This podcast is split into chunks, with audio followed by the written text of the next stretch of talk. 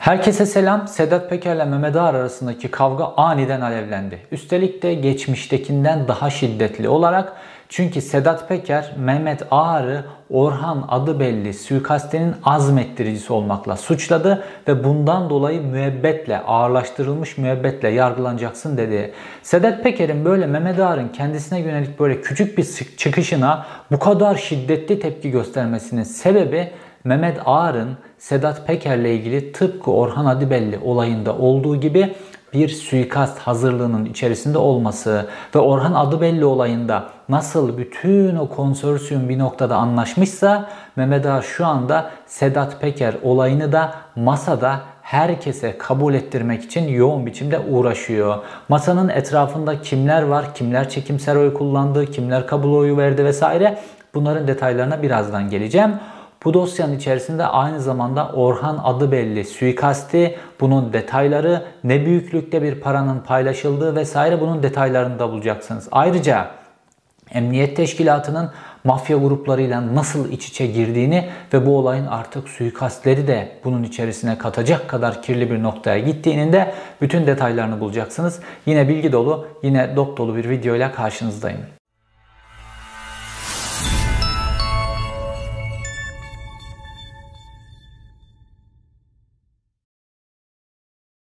Mehmet Ağar'ın son zamanlarda başında iki tane büyük dert var. Bunlardan bir tanesi Sedat Peker, bir diğeri Mübariz Mansimov.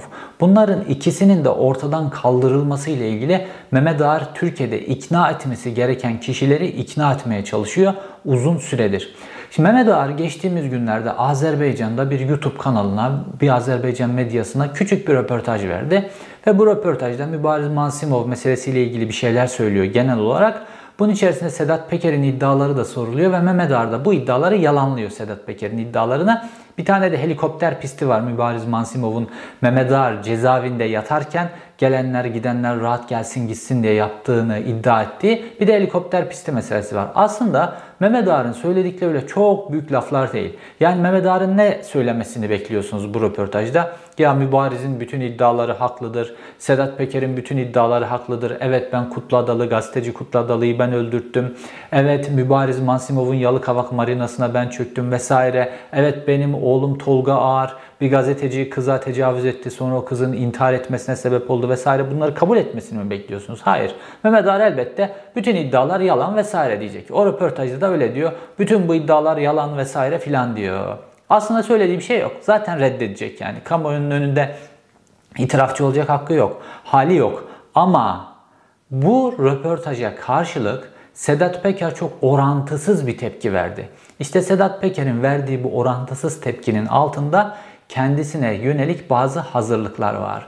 Şimdi ta, e, Mehmet Ağar'ın son zamanlarda böyle Azerbaycan'la böyle arasında artan bir trafik var. Sürekli Azerbaycan'a gidiyor. Azerbaycan'da bir şeyleri pişirmeye çalışıyor. Şimdi burada Azerbaycan ayağında konunun pişirmeye çalıştığı iki mesele var. Birincisi Mehmet Ağar Mübariz Mansimov'dan kurtulmak istiyor. Onu işte cezaevine attırdı cemaat, bu da işte cemaate yardım etti falan filan diye gerçek olmayan iddialarla cezaevine attırdı. Mal varlığının bir kısmını dondurttu, marinasına çöktü, o bu bir sürü iş yaptı. Ama adam susmuyor. Şimdi adam susmayınca adamı susturmak lazım. Mehmet Ağar geçmişte bu tip susturma işlerinde devletin görevlilerini kullanırdı. Ee, özellikle Emniyet Özel Harekat Şubesini kendisi tamamen kriminal bir hale getirdiği için Korkut Eken'le beraber buranın üzerinden infaz işleri yapardı. İşte Kıbrıslı gazeteci Kutlu Adalı'nın infaz ettirilmesi Korkut Eken'in organizasyonudur. Ee, Emniyet Özel Harekat'tayken. Bu mesele aynı şekilde Mehmet Ağar'ın organizasyonunda olan bir hadisedir.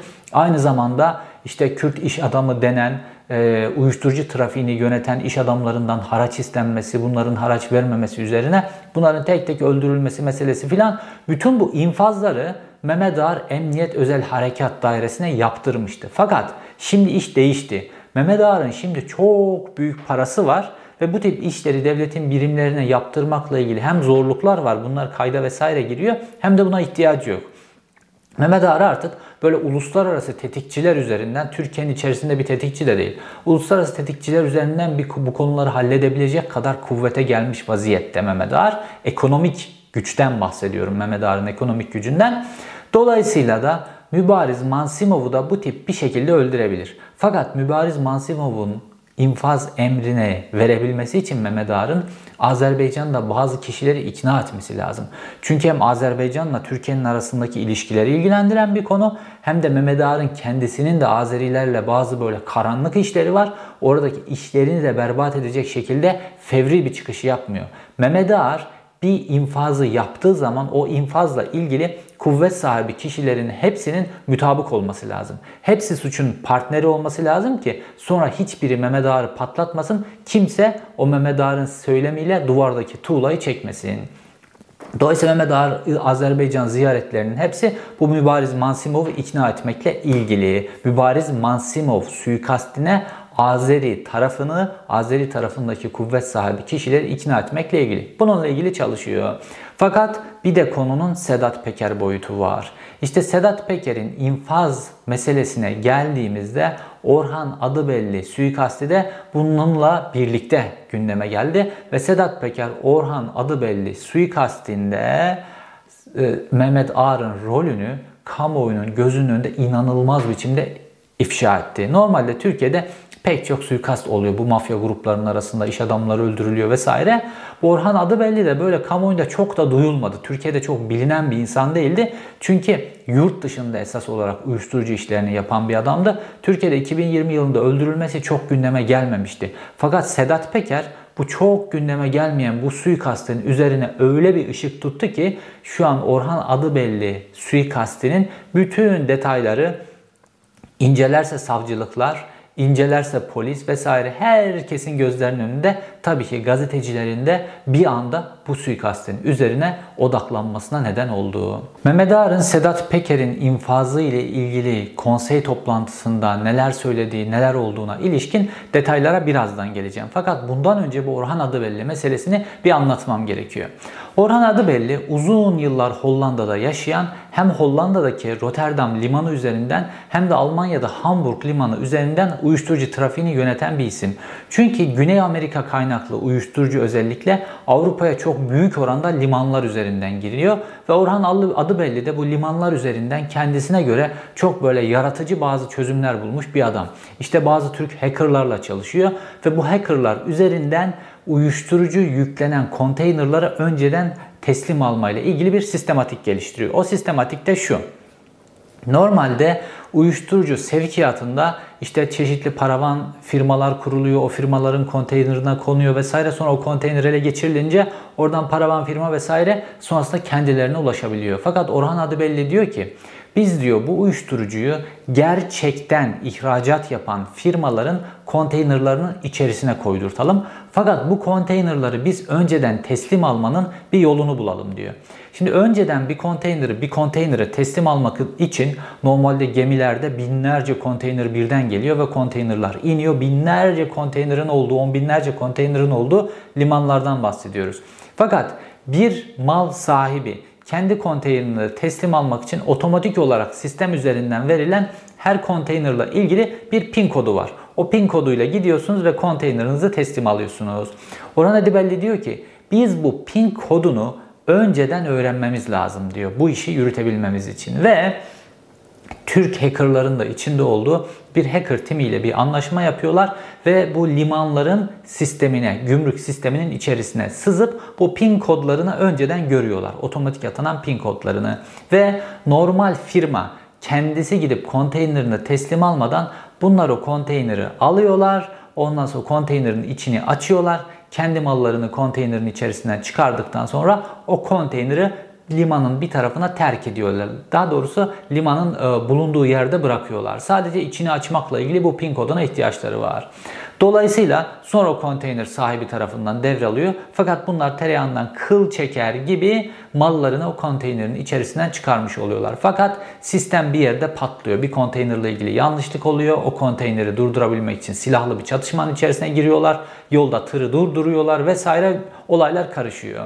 Olaylar karışınca Orhan Adıbelli normalde milyonlarca euroluk bir servetin sahibi oluyor bu sistemin de sayesinde. Olayların karıştığı iş Orhan Adıbelli'ye geleceği anlaşılınca Orhan Adıbelli yine emniyetin içerisindeki Hollanda, Almanya'da emniyetin içerisindeki adamları üzerinden herhalde bilgiyi önceden alıyor ve Türkiye'ye kaçıyor. 8 yıl önce büyük bir servetle Türkiye'ye geliyor. Şimdi Tayyip Erdoğan rejimi şöyle bir sistem yaptı. Bu nereden buldun yasası denen yasayı ortadan kaldırdı. Türkiye'ye parayla gel de nasıl gelirsen gel. Bu uyuşturucu parası olsun, kadın ticareti parası olsun, yolsuzluk parası olsun, ne parası olursa olsun hiç önemli değil. Yeter ki Türkiye parayla gel. Türkiye parayla gelince bu paranın kaynağı sorulmuyor. Orhan adı belli de işte bu sistemden yararlanarak Türkiye'ye geliyor ve Türkiye'de o milyonlarca euroluk e, servetiyle yatırımlara başlıyor. Ve işte Kayseri'de çimento fabrikası kuruyor bir tane çimento fabrikası ve 150 milyon euroluk bir yatırım yapıyor. Sadece bir yatırımının bedeli bu daha büyük yatırımlar da yapabilecek kadar da kaynağı var aynı zamanda bu adamın. Fakat bu böyle zekiliği nedeniyle aniden bu piyasada böyle çok büyük yer edinmiş. Aynı zamanda kendisine bağlı böyle silahlı külahlı adamlardan oluşan çok böyle mafyatik bir kuvveti yok. Özellikle Türkiye tarafında. Ve Türkiye tarafına gelince bu tip adamlar yani yolunacak kaz olarak görünürler. Çok büyük kirli parayla Türkiye'ye gelmiş. Dolayısıyla bu adam yolunacak kaz olarak görülür. Fakat Türkiye geldikten sonra da Hollanda'daki, Almanya'daki bu sistematiğini, sistemini, ağını çökertmiyor tamamen. Orada çark yine dönüyor bir taraftan. Fakat aynı zamanda da orada yüklü miktarda parası var. Sonra bu parayı buraya getirmekle ilgili bu parayı hem yürüyen çarkta biriken parayı hem de mevcut büyük parasını buraya getirmekle ilgili bazı anlaşmaların içerisine giriyor. İşte bu anlaşmaların içerisine girdiği andan itibaren kurtlar sofrasının ortasına oturmuş oluyor. Orhan Adıbelli'nin Murat Boyracı isimli bir beraber çalıştığı bir isim var ve bu Murat Boyracı ile işte bu yurt dışındaki kaynağını getirmekle ilgili anlaşmalar yapıyor. Komisyonu var Murat Boyracı'nın vesaire. Murat Boyracı bu yurt dışındaki bu kirli parayı, kayıtsız parayı bir şekilde Türkiye'ye getiriyor. Biliyorsunuz soğuk cüzdanlar üzerinden, onun üzerinden, bunun üzerinden bu paralar geliyor. Bir şekilde getiriyor Türkiye'ye parayı. Zaten kapılar paraya açık. Fakat Murat Boyracı parayı buraya getirdikten sonra Orhan Adıbelli'ye bu parayı vermiyor. Orhan Adıbelli'ye parayı vermeyince Orhan Adıbelli bunu infaz ettirmekle ilgili arayışların içerisine giriyor. Fakat Murat Boyracı gidip bu paranın bir kısmını Türkiye'deki büyük mafya gruplarından bir tanesine önemli bir kısmını bu büyük mafya grubuna vermekle ilgili anlaşma sağlıyor ve kendisini garanti altına alıyor. Fakat Orhan adı belli. Bu büyük mafya grubunun Murat Boyracı'yı koruduğunu öğrenince ne yapmak e, ne yap gibi bir plan kuruyor diyor. Bu mafya grubunun babası kim diyor ve bu mafya grubunun üzerinde lafı geçen kişinin de Mehmet Ağar olduğunu tespit ediyor. Dolayısıyla Mehmet Ağar'ın kapısına gidiyor. Mehmet Ağar aynı zamanda da işte devlet tecrübesi o bu filan var ya bu tip böyle mafyatik al ver işlerinde şunda bunda aynı zamanda da böyle hakim gibi böyle hakem gibi vesaire masayı kuran bu gayrimeşru aleminde de bu böyle toplantı yapma bu tip konularda toplantı yapma işlerine cemaat kurmak denir. Cemaati kuruyorlar orada bununla ilgili. Ve işte Orhan Adıbelli'nin e, parası ne kadar, işte Murat Boyracı bunun ne kadarını almış, ne kadarını vermemiş vesaire konular tartışılıyor. Fakat Murat Boyracı bu sistemi biliyor. Orhan Adıbelli'den daha iyi biliyor bunların ruhlarını. Ve Murat Boyracı Mehmet Ağar'a da bununla ilgili önemli bir pay veriyor. O mafya grubu zaten payını alıyor. Sonra bunlar bu Orhan Adıbelli isimli kendilerine göre tabansız adamı tamamen yemekle ilgili bir sistematik kuruyorlar. Önce biz bunun bu eldeki parasını bir paylaşalım.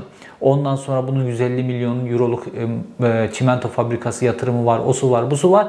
Sonra onu işte çoluğu, çocuğu, karısı vesaire bunları yeriz zaten. Bu, bu şekilde bir anlaşma yapıyorlar.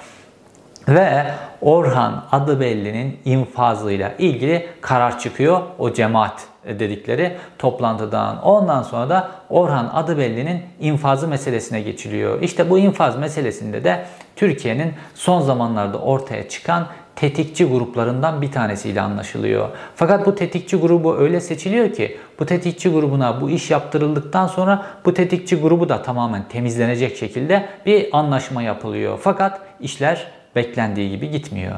İş Sadık Onur Mert'e veriliyor. Bu Sadık Onur Mert daha önce de böyle suikast iddiasıyla gündeme gelmiş ismi bir isim.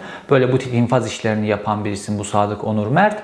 Fakat bu bir paket aslında suikast işi. Bir Orhan adı belli öldürülecek. Bir de onun ortağı olan yurt dışında yaşayan Cevat Bozdağ. Beraber iş yaptıkları Cevat Bozdağ var. Bunların ikisi temizlenecek. Ve 2020 yılı içerisinde önce Cevat Bozdağ Hollanda'da öldürülüyor ve Cevat Bozdağ'ın cenazesi Türkiye Sivas'a getirildiğinde Orhan Adıbelli de cenazesine katılıyor ve cenazede inanılmaz tedirgin. Çünkü sıranın kendisine geleceğini de düşünüyor bir taraftan ve bu ilk suikastin Orhan Adıbelli'nin her şeyi kabulleneceğine yönelik bir e, durum ortaya çıkarabileceğini de hesaplıyorlar. Fakat Orhan Adıbelli bu durumu kabullenmek yerine ben bunların işlerini biraz ortaya döküp bunları sıkıştırayım diyor. Ve Orhan Adıbelli bu konuyla ilgili haberler yaptırmak için bazı arayışların içerisine giriyor. İşte bu süreçte Orhan Adıbelli'nin bu meselesiyle ilgili bir yerel gazeteci haber yapacağı sırada yine bu Sadık Onur Mert denilen kişi tarafından bu yerel gazeteci vuruluyor. Bu yerel gazeteci vuruluyor hem bacağından hem göğsünden vuruluyor. Yani öldürmek kastıyla resmen vuruluyor bu yerel gazeteci ve polis hemen bir araştırmada bu Sadık Onur Mert denen kişiyi gözaltına alıyor. Onunla birlikte tetikçileri de gözaltına alıyor. Tetikçi itiraf ediyor vesaire ve ağırlaştırılmış müebbet cezasıyla çünkü infaz ettirmek gibi bir suç var. Ağırlaştırılmış müebbet cezasıyla yargılanıyor. Fakat Sadık Onur Mert'e bütün bu paketi yaptıracak kişiler onu şu an için böyle feda edilecek kişi gibi görmüyorlar. Çünkü bir taraftan paçasını kaptırmış. Bunu dışarıya çıkartalım, bütün olayı buna yaptıralım sonra bu adamın üzerine sifonu çekelim diye düşünüyorlar.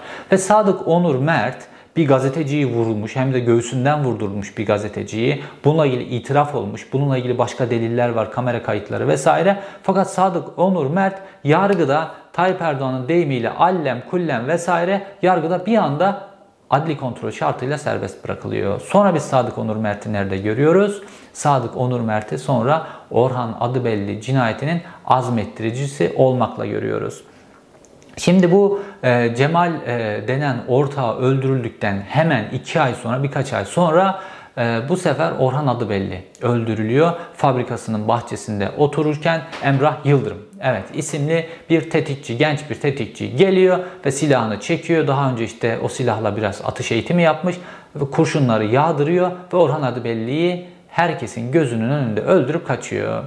Daha sonra Emrah Yıldırım, polis tabi bu böyle çok profesyonel bir tetikçi ekibi değil ve bu tetikçi ekibinin de aynı zamanda infaz edilmesi için yanlarına bir kişi de implant edilmiş. Fakat bu kişi tetikçi ekibi böyle bir anda saklanıyorlar farklı yerlerde vesaire ve 2 milyon euro ile e, anlaşmış tetikçi ekibi. Normalde bu iş için çok büyük bir para vaat edilmiş bunlara. Fakat o 2 milyon euronun bir kısmı alınmayı, bir kısmı alınıyor. Sadece 200 bin lirası peşin alınıyor. Diğer kısmının ödemesi vesaire olayların rengi değişince bu tetikçi ekibi Bunlar bizi de ortadan kaldıracağı anlıyorlar. İşte bu andan itibaren tetikçiler buharlaşıyor ve tetikçileri bulup da infaz edemiyorlar. Bu durumda ne oluyor? Polisin soruşturması devreye giriyor ve polis bu tetikçi ekibini 10 gün içerisinde buluyor. Çok hızlı buluyor polis. Polisin bu kadar hızlı bulması o tetikçilerin ortadan kaldırılması olayını en e, önemli engelleyen şeylerden bir tanesi. Polis bunları bulduktan sonra gözaltına alıyor. Tabi gözaltına alındıktan sonra da bunlar bülbül gibi ötüyorlar. Emrah Yıldırım işte silahı kendisine kimin verdiğini, aracın kimi kullandığını, nerede silah eğitimi yaptığını vesaire bunların hepsini anlatıyor ve Sadık Onur Mert'in ismi de tekrar suikastçı olarak, azmettirici olarak bu işin içerisine giriyor. Daha önce gazeteci, sonrasında da Or e, Orhan Adıbelli'nin öldürülmesiyle ilgili mesele. İşte bu noktada bilinmeyen şey Gaziantep'li bir suikastçı grubu Kayseri'de bir suikast işliyor. Fakat bunu neden işliyorlar? 2 milyon euro gibi bir paradan bahsediliyor. Bu 2 milyon euroyu verebilecek kuvvet ne?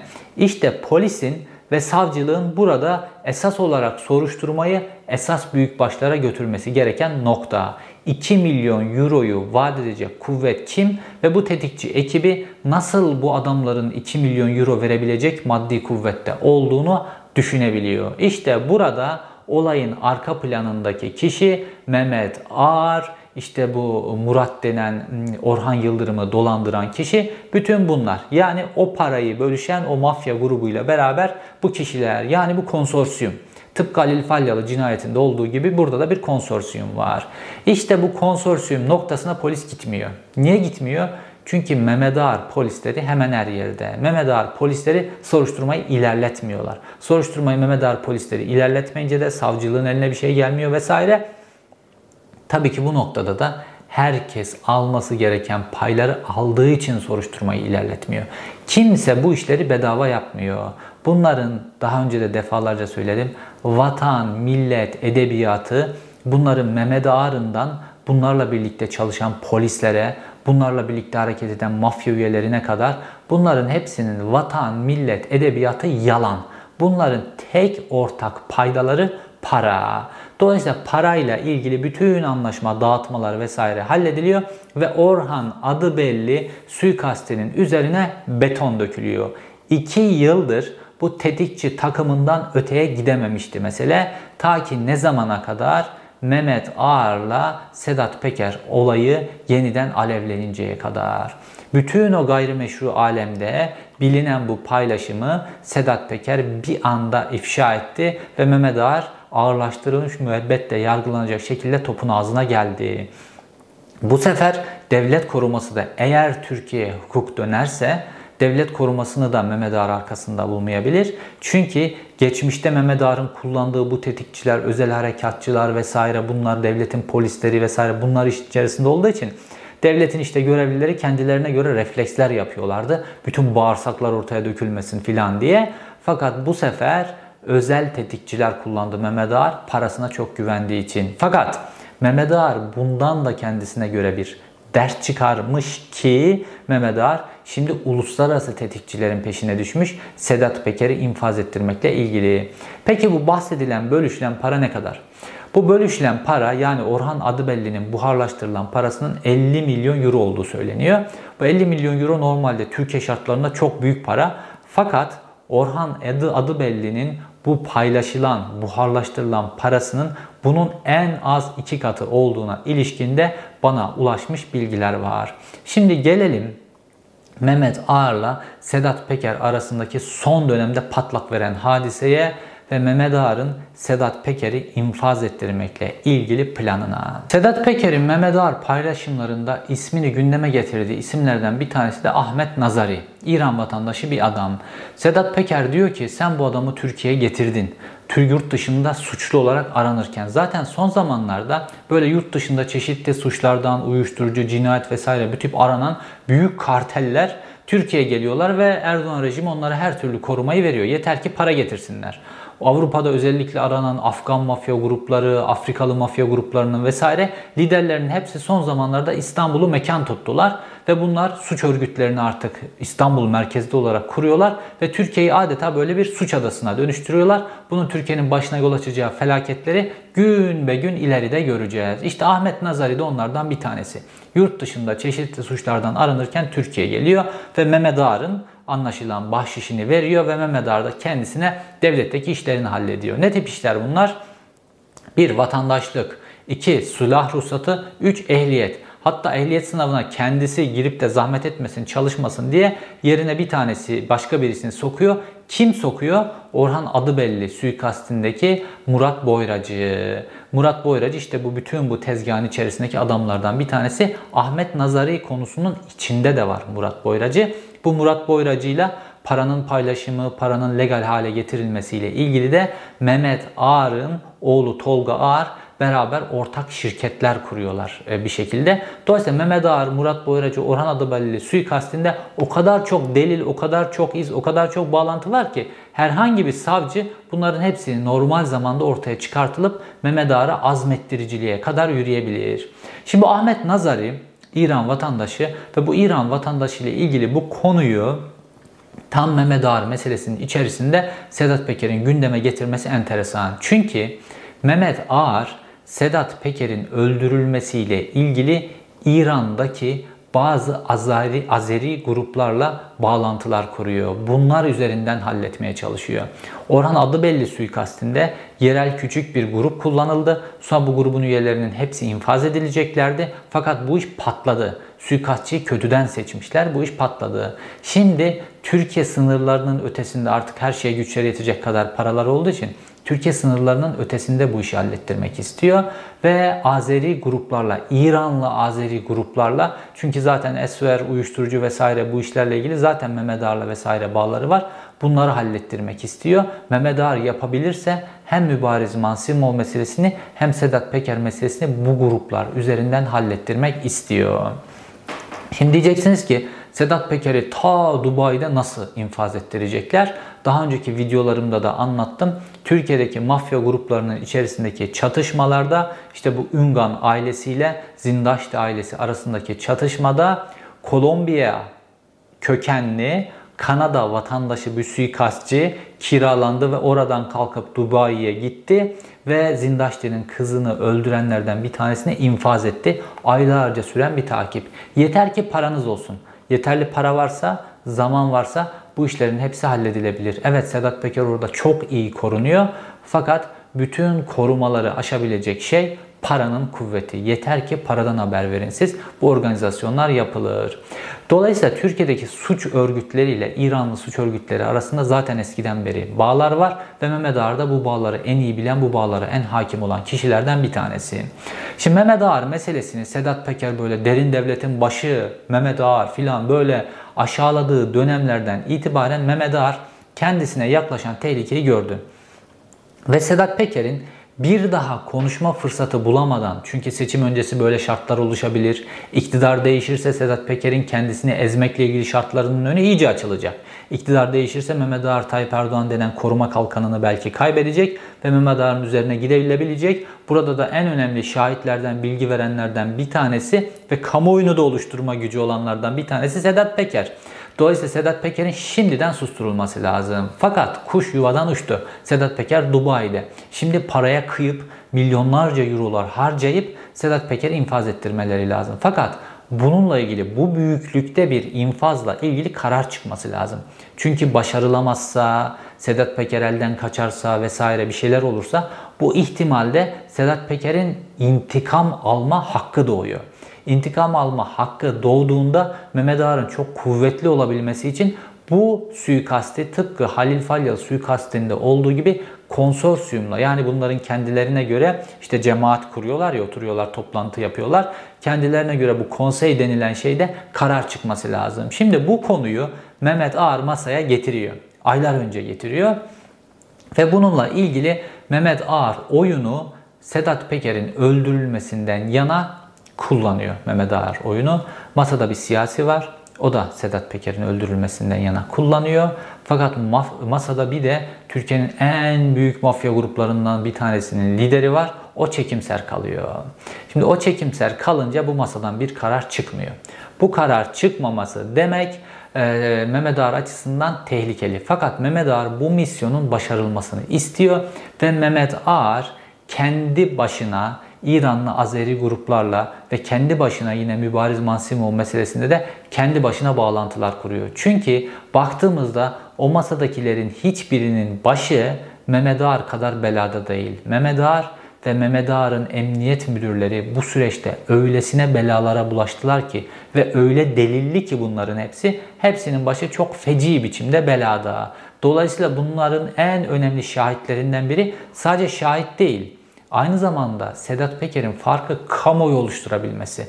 Yani bu tip yargılamalarda, büyük yargılamalarda kamuoyu desteği çok önemlidir. Kamuoyu desteğini oluşturabilecek de birisi. Dolayısıyla Sedat Peker'in ortadan kaldırılması lazım. Mehmet Ağar kendi başına bir taraftan bu işin hazırlıklarını yapıyor. Hazırlığını tamamlıyor, süreci götürüyor hızlı biçimde. Çünkü 2023 seçimleri yaklaşıyor. Diğer taraftan da bu masayı ikna edebilmek için Mehmet Ağar her şeyi yapıyor masayı ikna ettiği an Mehmet Ağar Sedat Peker'le ilgili düğmeye basacak. Fakat Sedat Peker'in de bir iyilik meleği var. Sedat Peker bu videoları yayınlamaya başladığında yalnızdı. Fakat yeraltı dünyasını kastediyorum. Devletin içini kastetmiyorum. Fakat şimdi yalnız değil. Sedat Peker'in yanında en az Sedat Peker kadar gaddar olan bir isim daha var. Kürşat Yılmaz. Hem siyasi bağlantıları çok kuvvetli hem de çok gaddar bir mafya babası. Şimdi Kürşat Yılmaz normalde aynı Alaaddin Çakıcı vesaire gibi cezaevindeydi. Ve 66 yıl hapis cezasına çarptırılmış çok açık net infazları var. Fakat Kürşat Yılmaz'la ilgili yargılama allem edildi, kullem edildi, yargılama, Yargıtay'da yeniden yargılama kararı çıkartıldı vesaire. Sonra da güvenlik gerekçesiyle Kürşat Yılmaz tahliye edildi. Normalde Kürşat Yılmaz'ın cezaevindeyken Alaaddin Çakıcı vesaire Alaaddin Çakıcı ile çok eskiden beri arasında husumet vardır. İkisi de ülkücü kökenli olmalarına rağmen Alaaddin Çakıcı ile ilgili sözler söylemişti. Bu sözler işte bazı polis görevlileri tarafından e, Alaaddin Çakıcı'ya iletilmişti vesaire. Kürşat Yılmaz, Alaaddin Çakıcı tahliye olduktan sonra Kürşat Yılmaz'ın çıkmaması ile ilgili hem ağır tarafı hem Çakıcı tarafı vesaire bunlar biraz uğraştılar. Fakat Devlet Bahçeli bunu kabul etmedi. Ve Devlet Bahçeli Kürşat Yılmaz'ın çıkmasıyla ilgili uğraştı. Ve işte bu Yargıtay'daki meseleyi hallettiler ve sonra da güvenlik gerekçesiyle Kürşat Yılmaz'ı 66 yıl ceza almış olmasına rağmen bu kadar delile rağmen serbest bıraktılar. Şimdi bu hadisede Kürşat Yılmaz Sedat Peker'in yanında. Dolayısıyla Kürşat Yılmaz yalnız olmadığı için de e, daha doğrusu Sedat Peker yalnız olmadığı için de o masada bir tereddüt oluşuyor. İşte bu tereddüt Sedat Peker tarafından da anlaşılan ve bu bütün bu mesele, bu böyle masada konuşulan meseleler vesaire bunlar Sedat Peker'in kulağına gitmiş anlaşılan ve Mehmet Ağar'ın böyle Azerbaycan'daki etkisiz bir medya kurumuna Türkiye'de kimse de duymadı zaten bu haberi. Söylediği şeyler yalanlıyor. E ne diyecek? Sedat Peker'in söylediklerinin hepsi doğrudur mu diyecek? Elbette. Bunların hepsi yalan diyecek. Bu çok basit bir şey yani. Fakat bunu bahane olarak çok iyi kullandı Sedat Peker ve bunun üzerinden bu Mehmet Ağar'la esas bu duyduğu şeyler meselesiyle, Mehmet Ağar tehlikelisi meselesiyle Mehmet Ağar'ın bu suikastçiliğini, azmettiriciliğini vesaire bunların hepsini kamuoyunun önüne döktü. Şimdi Orhan adı belli suikastiyle ilgili bütün mesele artık kamuoyunun malumu. Bu medyanın gündemine de girdi. İnternetin arşivine de Mehmet Ağar azmettirici olarak girdi. Türkiye'de iklim değişir ise Mehmet Ağar'ın karşısındaki en tehlikeli hadiselerden bir tanesi çünkü bu suikastin içerisinde bu parayı buharlaştırdığı başka delillerle de ispat olan adamların en kilit adam Murat denilen adam Mehmet Ağar'ın oğlu Tolga Ağar'la da ortak. Aynı zamanda Mehmet Ağar işte e, Sedat Peker Mehmet Ağar'ın savunma sanayindeki işleriyle ilgili de bazı ipuçları verdi. Zaten Mehmet Ağar'ın bu savunma sanayi meselelerindeki vurgunlarıyla ilgili birkaç videoda ben yayınlamıştım. Fakat Sedat Peker eminim daha çok bilgilere sahiptir. Çünkü kendisi bu savunma sanayi alanındaki elini, elinde tutan savunma sanayi alanının arka plandaki askerlerle zamanında bayağı bir teşriki mesai yapmıştı. Belki de halen yapıyorlardır. Fakat Türkiye'deki bütün bu kirliliği yani bu mafya babaları, siyasetçiler,